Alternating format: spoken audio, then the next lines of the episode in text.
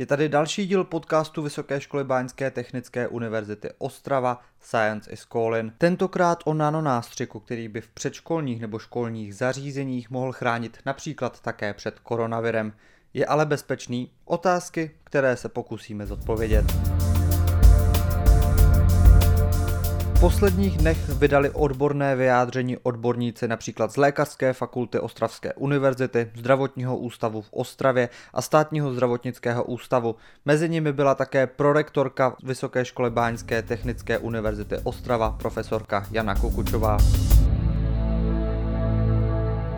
Paní prorektorko, vy jako odborníci jste nedoporučili aplikaci nanonástřiku v školních zařízeních. Proč? Proč? Eh, těch důvodů je hned několik. Otázkou je, zda eh, ty nástřiky jsou účinné v daném prostředí eh, z hlediska dostatečného osvitu zářením, které ty fotokatalyticky aktivní materiály potřebují. Druhý aspekt je ten, že není známo, jaké jsou případné dlouhodobé účinky Eh, těchto nanomateriálů na lidský organismus.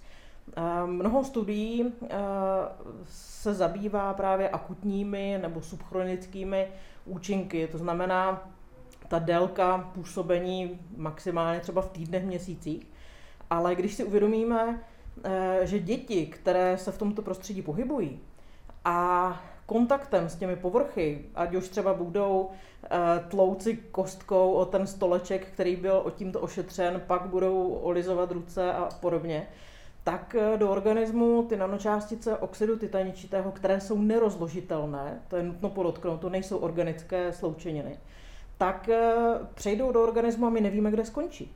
Kde mohou být deponovány a když si vezmeme, jak dlouho mají vyhlídku dalšího života, nebo jak dlouhou mají vyhlídku dalšího života ty děti, bavíme se třeba o 70 letech, tak my nevíme, co to způsobí. Eh, mnohdy se diskutují účinky jako karcinogenita, ale to už je extrém. Eh, co když tyto materiály budou vyvolávat nějaké zánětlivé reakce? Toto není dostačující? Jak tyto nástřiky vlastně fungují? Co to jsou za látky, vy jste to trošku zmínila, ale jak si like, který se s nanotechnologií pravděpodobně nesetkal blízce, že by pochopil, jak funguje, si má představit nanonástřik? Tak eh, velice zjednodušeně popsáno, pokud se bavíme čistě o tady těchto eh, nanomateriálech na bázi oxidu titaničitého, které jsou známy, že mají takzvané fotokatalytické vlastnosti. To znamená, že v přítomnosti osvitu zářením o dané vlnové délce iniciují eh, takzvané fotokatalytické reakce, které produkují jisté reaktivní formy kyslíku a ty právě rozkládají nebo eh, inhibují vůbec růst bakterií, hubí viry a další, další případné infekční agent. Ale další, nebo ta odvrácená strana je ta, že to interaguje i s lidskými buňkami.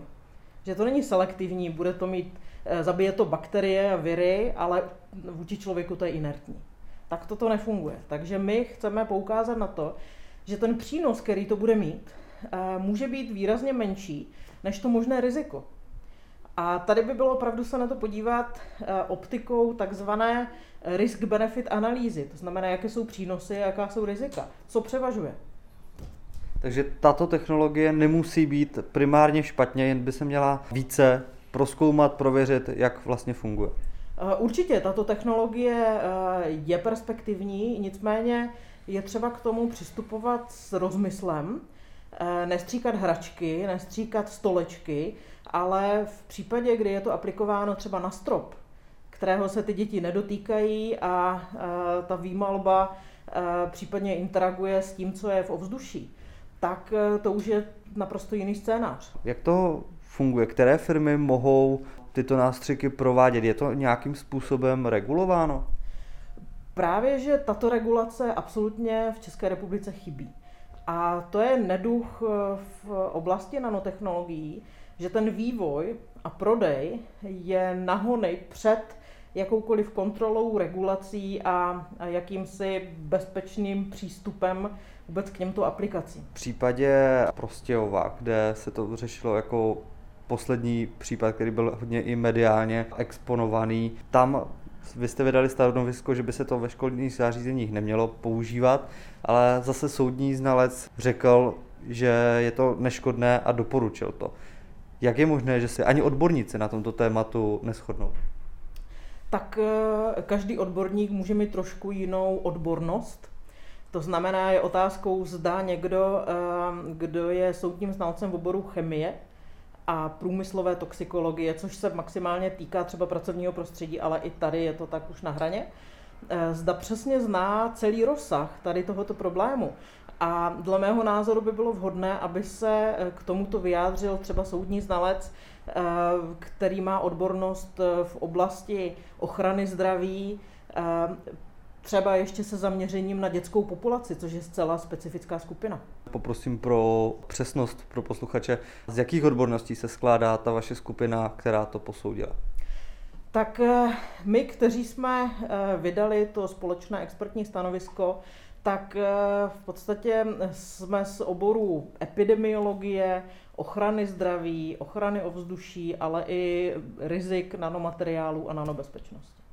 A jak moc se tyto technologie vyvíjí? Uvedu příklad eh, opět eh, v Prostějově, ta firma, která postřik aplikovala, tvrdí, že má certifikáty, ale ty jsou z roku 2012. Byla to v tehdy stejná technologie? Je možné říct, že to, co bylo v roce 2012, platí nyní o takřka 9 let později? No to je právě otázkou, protože my ani nevíme, kdo je uh, přesně dodavatelem, neznáme přesné zprávy o tom vůbec, jaká je třeba morfologie těch částic, to znamená tvar, velikost, eh, jestli toto bylo někde zveřejněno a dostupné.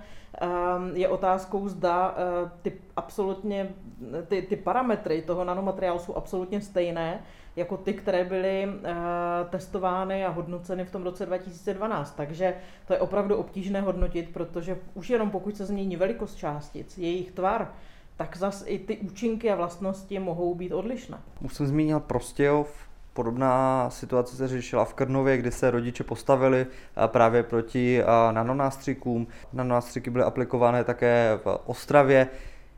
Jak to, že je to problematika tady Moravskoslezského kraje, případně Olomouckého tady regionu, nezaznamenal jsem podobné případy v ostatních městech. Je to něčím specifické právě pro tento kraj? To těžko, těžko soudit. No. Toto už není otázka problematiky nanomateriálu, to už je otázka eh, zcela z, jiných oborů, ale eh, ty aplikace ve středočeském kraji taktéž probíhají. Eh, možná o tom zcela všichni nevíme a to je ten neduch. Že ono se to děje, a nikdo o tom vlastně moc neví. Já neustále zjišťuji, ve kterých dalších školách a školkách, už jenom tady na Ostravsku, to bylo aplikováno a jenom třeba na Ostravě Jihu víme o nevím, jestli 27 nebo 29 školek, 4 tisíce dětí, ale těch městských částí, které mají aspoň částečně něco ošetřeno, je mnohem více. A to je to, že nikdo toto pořádně vlastně neví. Dnes je možná doba, která nahrává právě těmto prodejcům, kteří nabízejí možnost vydezinfikovat, dlouhodobě zabránit šíření nemocí, právě koronavirová pandemie může mít reálně dopad tyto nanotechnologie, které jsou aplikovány třeba právě na šíření koronaviru?